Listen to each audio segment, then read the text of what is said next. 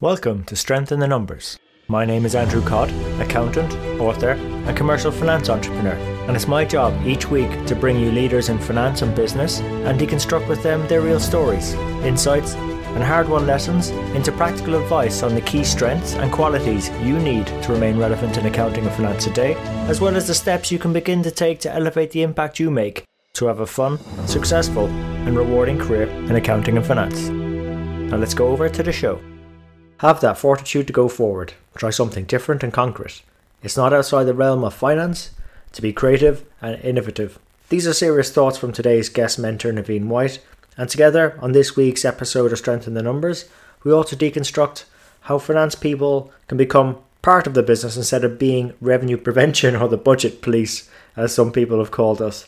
How we can move away from traditional budgeting to beyond budgeting how transformation in finance can help impact the overall organization, as well as us being advocates for change, and three ways on how we can also be seen as an asset to the business. So, look, there's a lot of great stuff in today's show. If you enjoyed the episode, please check out the timestamp show notes, the key quotes, resources, and ways to connect with Naveen, and more at sitnshow.com slash podcast. And look, if you feel that some of your friends or colleagues might benefit from some of the insights that are shared today, then please let them know they can subscribe on all the major platforms iTunes, Stitcher, SoundCloud, and YouTube. And really appreciate you investing your time with us today. So, without further ado, over to Naveen and the show.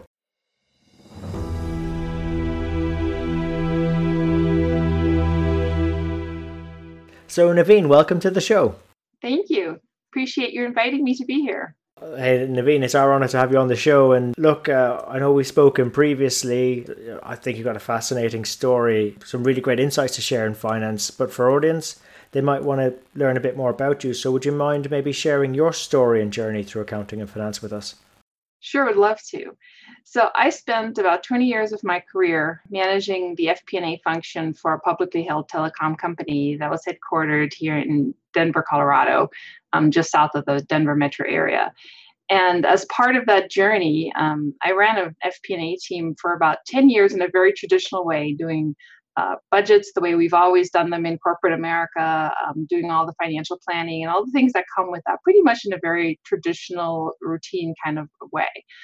And then, about midway through my tenure with this company, um, some things happened, both from an external environment perspective as well as from um, an insightful CFO who really was struggling with some of the processes and how they were sort of impeding our business's ability to respond to the marketplace. We were in telecom, so very high tech, very fast hmm. moving, a lot of change had been happening.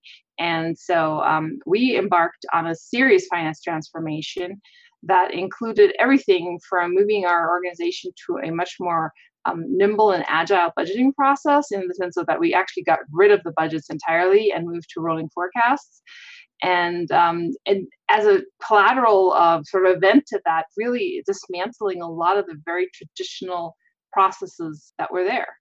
I thought it was an incredibly career building experience for me and for my team, and just overall showed that there are different ways you can deal with the, the world of finance, and accounting um, that are somewhat out of the norm, but actually have significant advantage in terms of your ability to really become part of the business and become an asset to the business instead of revenue prevention or the budget police or some of these other things that accounting and finance often end up being called because they're not integrated into the operational side of the business. Wow, there's, hey, look, I, there's so much in there, Naveen, I want to discuss further with you. But the first one, um, doing away with the traditional budget. I mean, that's like sacrilege in some finance circles. So how did you how did you go about that? Well, it started with us having gone. We, we had just as a telecom company, you know, lived the, the highs of the dot com boom and followed by the trough of the dot com bust. And so, coming out of that, our management team um, was very much about reinvesting in the business and reinvesting in, in our networks and our customers. And so we embarked on a budget process just like every other company does in 2003. Started with me sending out that email, hey, it's July, we're going to start working our budget. We're on a fiscal calendar year. So it took us about six months to get through the entire process and very much a bottoms up iterative process, you know, where they'd submit budgets, we'd add them up, they'd be like, oh, this is never going to work. Send them back, cut this, cut that. You know, it just the, the, the, traditional thing that you do, that iterative four, five, six, seven, ten times back and forth trying to get this sorted out. Well, because our management team had put out this message that they really wanted to reinvest in the business, people took that sort of as a carte blanche, and the budgets that were coming in were absolutely unbelievable. I mean, it was the Christmas list and then some. And so, as we're going through the process, the meetings got to be really ugly, respectful. It, it, the whole thing just broke down, mm. which is very common with budgeting. It's a very uh, destructive process. It doesn't it breeds very bad behavior um, because people get very parochial they start negotiating for their compensation um, it gets very personal and, and so the whole process started to come apart on us and so bad that our CFO um, came to me and said, I'm not going to any more of these meetings. Figure it out, put the book together. And we would produce this huge budget book for our board. It was probably the size of like an old style phone book. So, you know, three inches deep of just tons of schedules and in exorbitant detail that I'm pretty sure most people never even looked at. But we, we invested a whole bunch of our time in putting this thing together. And mm. so, um, finished the budget, put it out to the board. Our board meeting was always the middle to end of January, and the CFO came back from the board meeting. And by the time that would happen, I usually had about a week to load the budget into the GL system, so accounting could start running variance against it.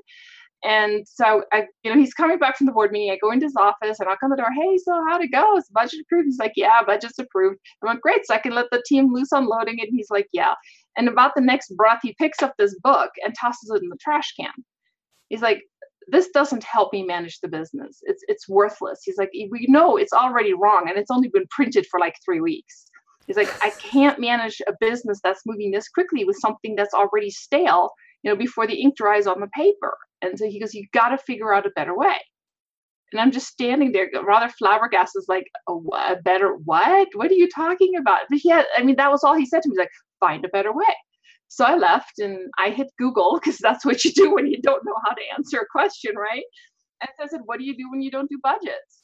And out popped the Beyond Budgeting book that uh, Jeremy Hope and Robin Fraser had written and had been published the prior year and I read that and and I'm like, because I had nothing else to. I mean, it was just my only resource at that point in time, right? And so I'm flipping through this, and I'm like, well, this might work, or you know, eh, that not so much in our industry, And because I mean, it, it kind of proposes some some basic foundational principles around this thought of managing your business differently that they had garnered from really talking to companies who had done this already, and most notably, um, Handelsbanken, which is a bank out of um, you know uh, Sweden who had been doing this for like since like the 70s uh, but they did it just because we're like we needed a different management model right? And so I, I, was reading some of these case studies and examples they gave and i'm looking at this and like well some of this will probably work for us. Some of this is culturally just not a good fit for us. And so from the book kind of pieced together like this is you know th- these are some ideas of things we could do differently and put that into a white paper and gave it back to the cfo and he noodled on it for a little bit and we had some conversations and he ultimately was like, okay, let's go to rolling forecast and let's get rid of this budget thing. And I'm like, okay. I didn't know what I was getting myself into. I was up for a challenge. Yeah, like look, a great challenge to have, but like it was it really as simple as getting a book um and and getting agreement let's go with it and that and that was it i can put this that was when the light turned green. That was far from having everything done. the other part of it is when, when you embark on a transformation like that, you don't always know what you don't know. And there was an awful lot of stuff I didn't know. I didn't know that as we started to dismantle our budgeting process, it was sort of like pulling on a thread on a sweater because you unravel all kinds of other processes uh, as you go. It impacts how you to handle rewards and compensation. It impacts how you target set. It impacts how you allocate your resources. It impacts the management style of people and what they're required to do. The, the implications are far reaching.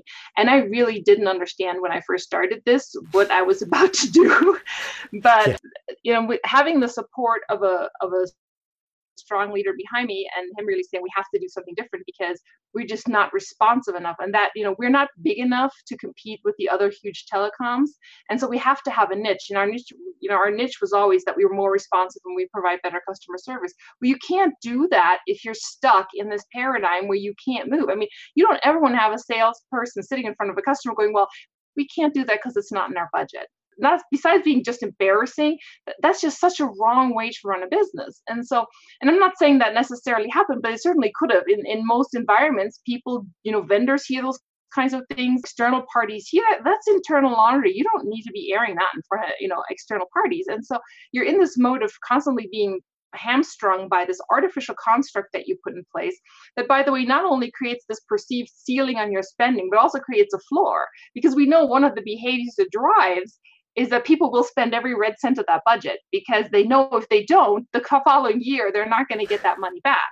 And so it drives really, really bad behavior throughout the process, throughout the organization. And so the CFO that I was working for, he had the vision to kind of see where this was the problem, even though he really didn't have a solution. He just like, I know this isn't going to work for us long term.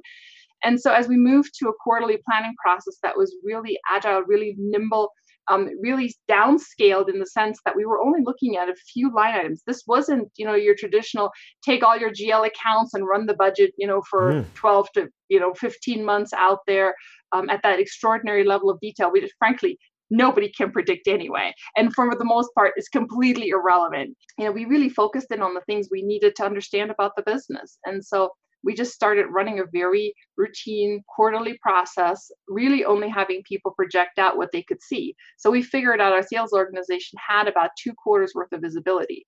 So that's all we asked them to forecast. What's yeah. the mm-hmm. point of going further than that when they don't really have any new insights? For getting out the calculator. From my perspective, it was a lot more scary for the salespeople to have calculators than for my finance people to have calculators. So we just decided, you know, beyond those first two quarters, we're going to add four more quarters, but do it from sort of a much more mathematical approach in terms of really truly understanding trend lines, from you know, doing some regression analysis, really understanding what drives the business beyond that, but understanding it's a mathematical projection. It's not based on, you know, feet on the street having sort of forward-looking information that we wouldn't necessarily have sitting in finance. So it was a it, it, worked beautifully. It took us a while to get there. I mean, this isn't like we turned the switch and everything worked oh. beautifully the first time through. When you're doing this kind of transformation, you really have to talk to people a lot. There's a lot of training, a lot of hand holding, a lot of acknowledging that I don't know the answer to this question. I'll have to get back to you because you don't know everything you're going to break as part of something that significant. And it's going to be different, a different experience for anybody who goes down this path because it very much so is integrated with your culture. And so like we're an organization that culturally we're the kind we'll jump off the cliff and when we hit the water we'll figure out how to start swimming as opposed to making every you know trying to make everything perfect but that was probably better because I think it's one of those like the you know it's it's like having to take that first dive from a three meter platform. When you first stand up there, you're like, I can do this, and then when you start looking at how far that is, like the longer you stand there, the more terrifying it becomes. So I think for us, being able to kind of jump was the only way we were going to do this. Because if we had thought about this much longer, we probably said, nah, this is just, you know, this is crazy. But crazy worked. It, it really made us a much, much better company with a, a much more value add focused finance organization that really started to drive a different conversation. And and we really moved from being that that revenue prevention to being business partners with our frontline. Yeah so so that you just preempted my next question then is so look um, sounds like a real positive change all those things happening. Bit painful as well things breaking along the way. So so like how did it impact uh, your organization your team like, what did it allow you to go and achieve by by taking this bold step? Yeah. Well, as part of it, we also embedded um, about half the finance organization on the front line, simply because mm. we figured out that the, the issue wasn't so much the budget. The issue was any process that was just um, overly onerous in terms of getting things done. So it included mm. approval processes. It included all those different things, how we how we paid people, how we looked at performance. All that stuff had to change. And so by mm-hmm. embedding my team on the front line, what we were able to do is really get them much closer to the source of the issues and really understand much better how the organization functioned as it met the customer. That's that's what happened in our markets. That's where sales and operations interacted with the customer on a daily basis.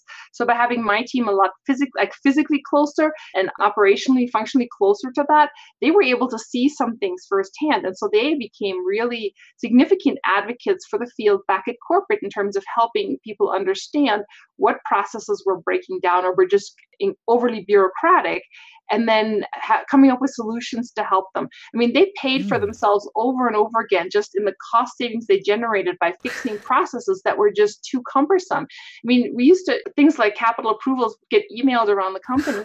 And you know, it wouldn't be all that shocking to see an email that had 25 people on it, everybody putting the get approved. Yes, I approve.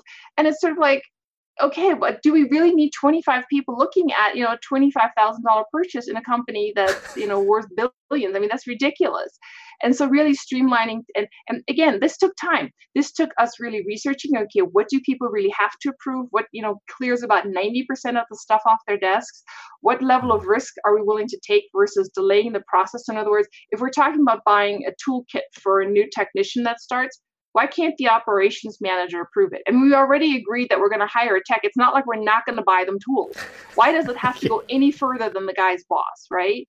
And so, really looking at what made logical sense, sort of letting good judgments and common sense prevail over onerous policies and, and just like ridiculously extrapolated processes that made absolutely no sense in the context of being able to respond. Yeah, like I'm just getting a picture and a sense off you, Naveen. It's it's in a case where finance was well, probably in its ivory towers, you're now more operationally frontline supporting the business. You know, actually coming back to an earlier point you made, becoming an asset to the business. Some of our listeners are, are trying to go on that journey themselves. So, would you have any advice on how to become perceived more like an asset, or let's say, become more integrated with uh, with the business? Yeah, there are several key things you have to do. I think first and foremost, finance has to really understand the business. I think we we often take this position of you know we're almost a little arrogantly like we're transportable, we can work in any, any industry, and you know that may very well be true. But the reality is you're not going to serve where you're working very well if you really don't understand the jargon, you don't understand you know what you're looking at, and it's unfair. I mean, how is an analyst supposed to model a new product when they don't understand the terminology or how it even fits in?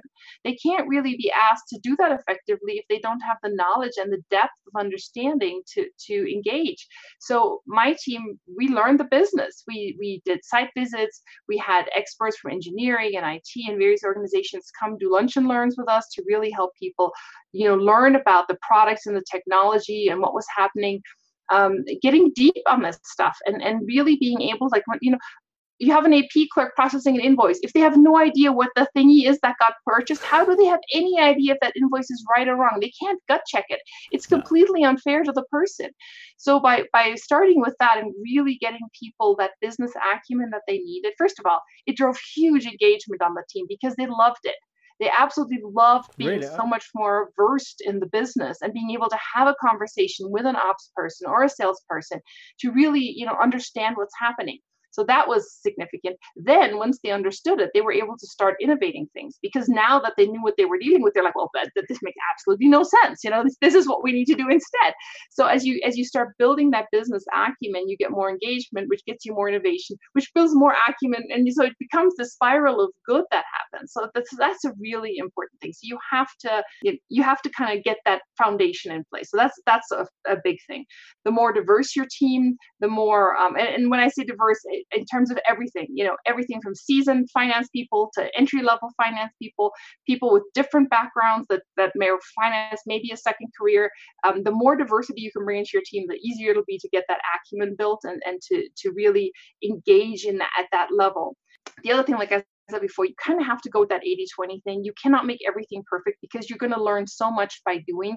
You really have to be willing to sort of put it into like an experimental phase. So you can try some things and see where things are going to break down because you can't, if you plan it all on paper and pretend it's going to be perfect, you're going to be sorely disappointed. Things are not, that's not how it works.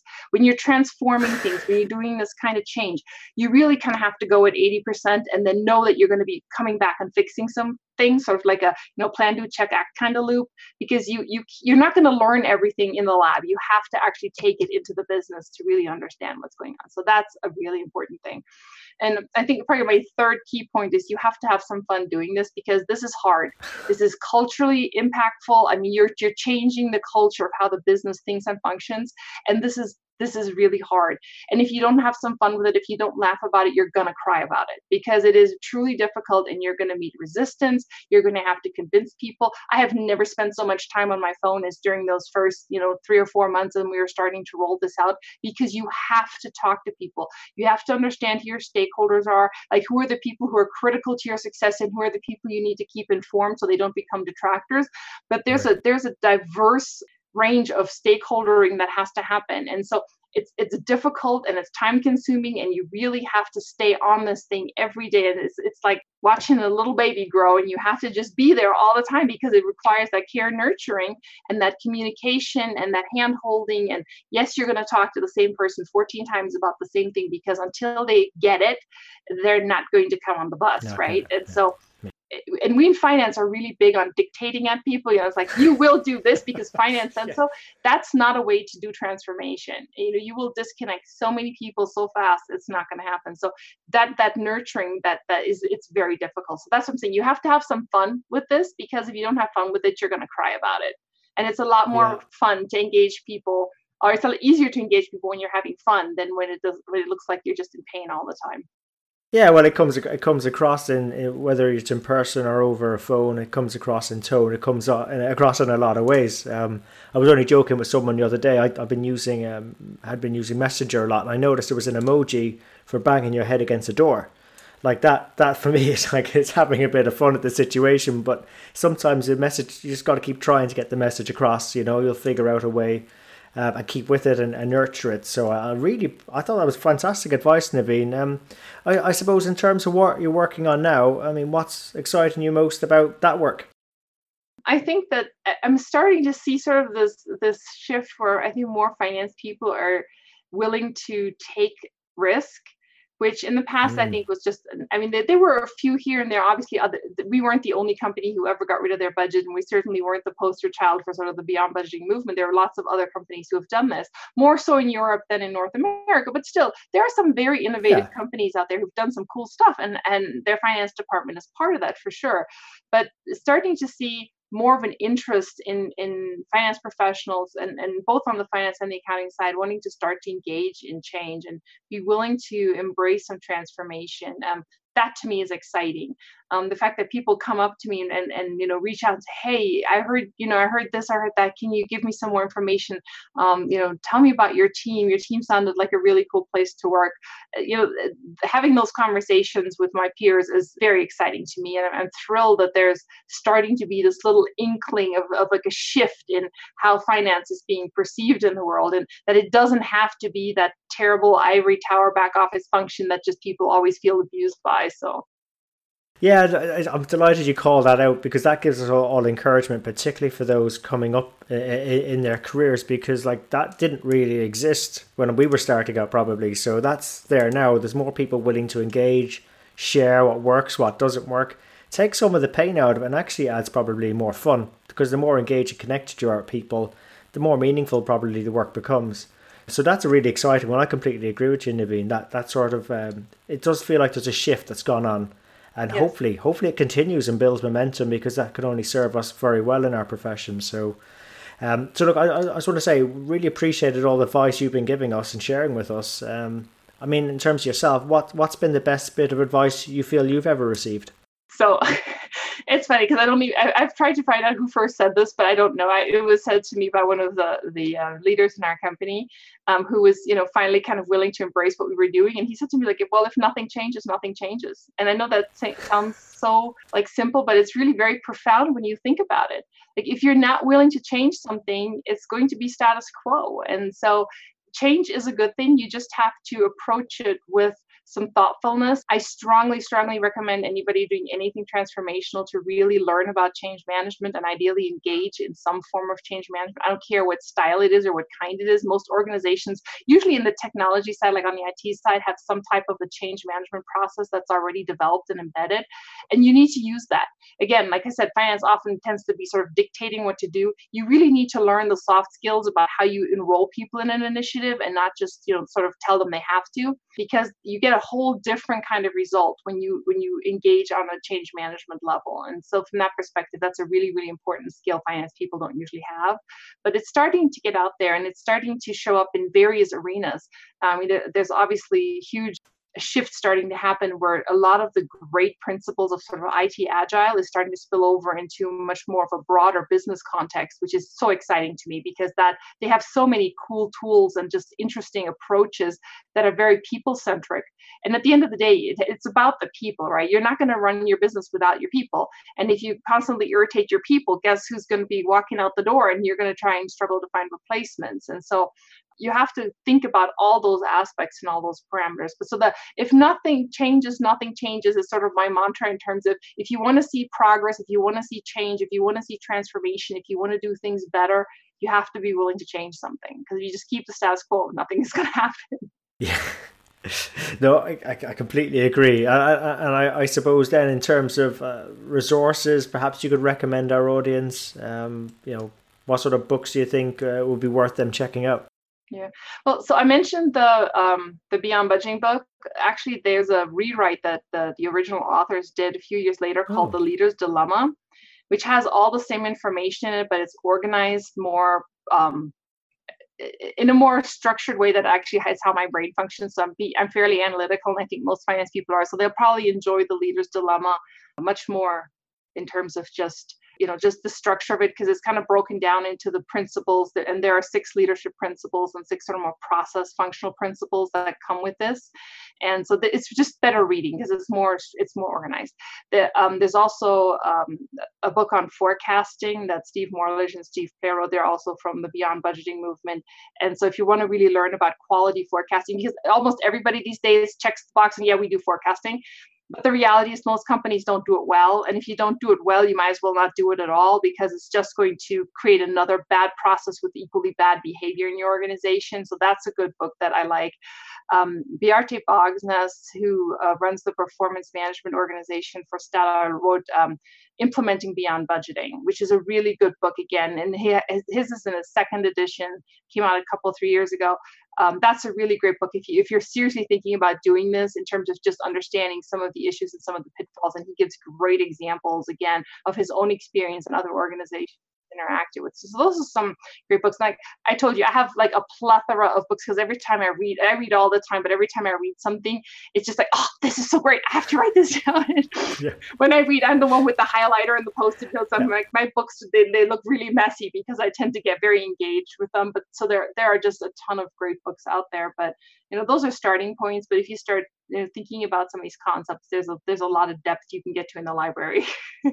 Oh god, yeah, yeah. Look, definitely. I, I, I suppose, look, if um, if any of our audience like wish to uh, continue the conversation further, Naveen, like, what's the best way to connect with you at? Probably LinkedIn. I'm on LinkedIn, and not with some weird little acronym, but with actually my name, so they can find me pretty easily. So yeah, absolutely. I'd be happy to um, connect with anybody on LinkedIn and talk to them about the, the experience. And you know, the, there's there are if you start googling me, it's kind of funny because I used to never thought I would be a thing on Google, but there there are some recordings out there now, very um, talks I've given and some interactions I've had. So that's kind of fun. But yeah, absolutely reach out to me on LinkedIn. Hey, look, no, that's great. And I'll, look, I'll put those details in the show notes as well. And look, really appreciate you taking on a us on a journey from beyond budgeting. You know, your your um, trials and tribulations with with that, but also the fun fun aspects of it. How we can be more like an asset to the business as well, and how to get closer to them and more integrated fantastic advice there, and also about the, sh- the shift in movement in our profession. I think it's great you call that out too. Um, I suppose you know before we wrap up, would you have any maybe parting thoughts for our audience?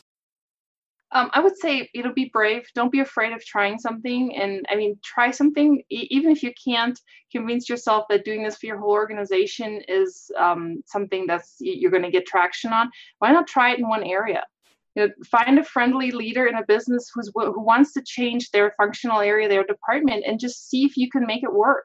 Because you can still integrate some of these ideas, even if you can't completely get rid of your budget. I mean, there's so many ways to improve the process, to make it more humane, to make it, you know, make it more productive, and, and and really focusing on the things that are critical to the business on the line of the strategy. Just don't be afraid to try some things, because that's how you learn, and that's how you figure out what'll work and what'll culturally not fit. And so, you know, just have that intestinal fortitude to go forth and conquer and try something different. It's it's not outside of the realm of finance to be creative and to, to innovate. Yeah, and, and if you start small, it's a very low risk of breaking the entire business, you know, and it and it just gets you familiar with some of the pushback and um, gets you more comfortable with with doing this on a larger scale um, and learning. So so so Naveen, look, great great advice again for our audience, and look, Really appreciate you uh, investing your time with us today and coming on the show. I appreciate you inviting me. Thank you so much for the opportunity. It was, it was fun talking with you. So, there you have it. Hope you enjoyed today's show. If you'd like to know more about our guests today, their bio, and follow up on the resources mentioned during the show, you can find all the relevant links and more at sitnshow.com. There, you'll also be able to get access to earlier shows, read the latest blogs. There's also an opportunity to subscribe to our newsletter which will give you heads up as to when the next show is coming out, latest events, news, and anything that's going to be relevant to help you have a fun, rewarding, and successful career in finance and accounting. And just before you go, we really appreciate your feedback. If there's something we can do better on the show, something that's not working, or something you'd like to see, even a guest you'd like for us to invite onto the show, someone who you think might be able to benefit you more and also the rest of our community, please let me know. You can email me I'm at andrew at sitnshow.com or feel free to connect with me on LinkedIn. Just drop me a message so I know how you found me and we can connect. And really, it's our community that'll make the show. If we keep engaging and driving each other on, we'll keep on building our strength in the numbers. When all is said and done, if we can do the numbers better and finance better, we'll create more opportunities for ourselves, our friends, our families, our communities, and our businesses. So until next time, have a good rest of the week, take care, and let's keep building our strength in the numbers.